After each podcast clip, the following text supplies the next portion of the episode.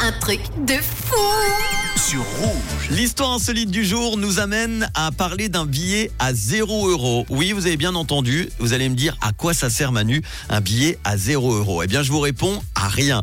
Il n'a aucune valeur monétaire, mais c'est un billet souvenir, comme on l'appelle. Vous pourrez le découvrir sur le net. Il est illustré avec le 6 juin 1944, à la date du débarquement de Normandie en France. Il célébrera les 80 ans de la libération de la France. Et c'est pas le premier du genre. Il y a déjà nombreux billets euros souvenirs. Ils sont tous mauves, vendus par Eurobanknote Memory. Ce sont des billets de 0 euros, mais qui sont officiels.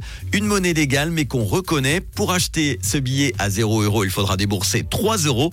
Mais entre collectionneurs, évidemment, ça s'achète beaucoup plus cher.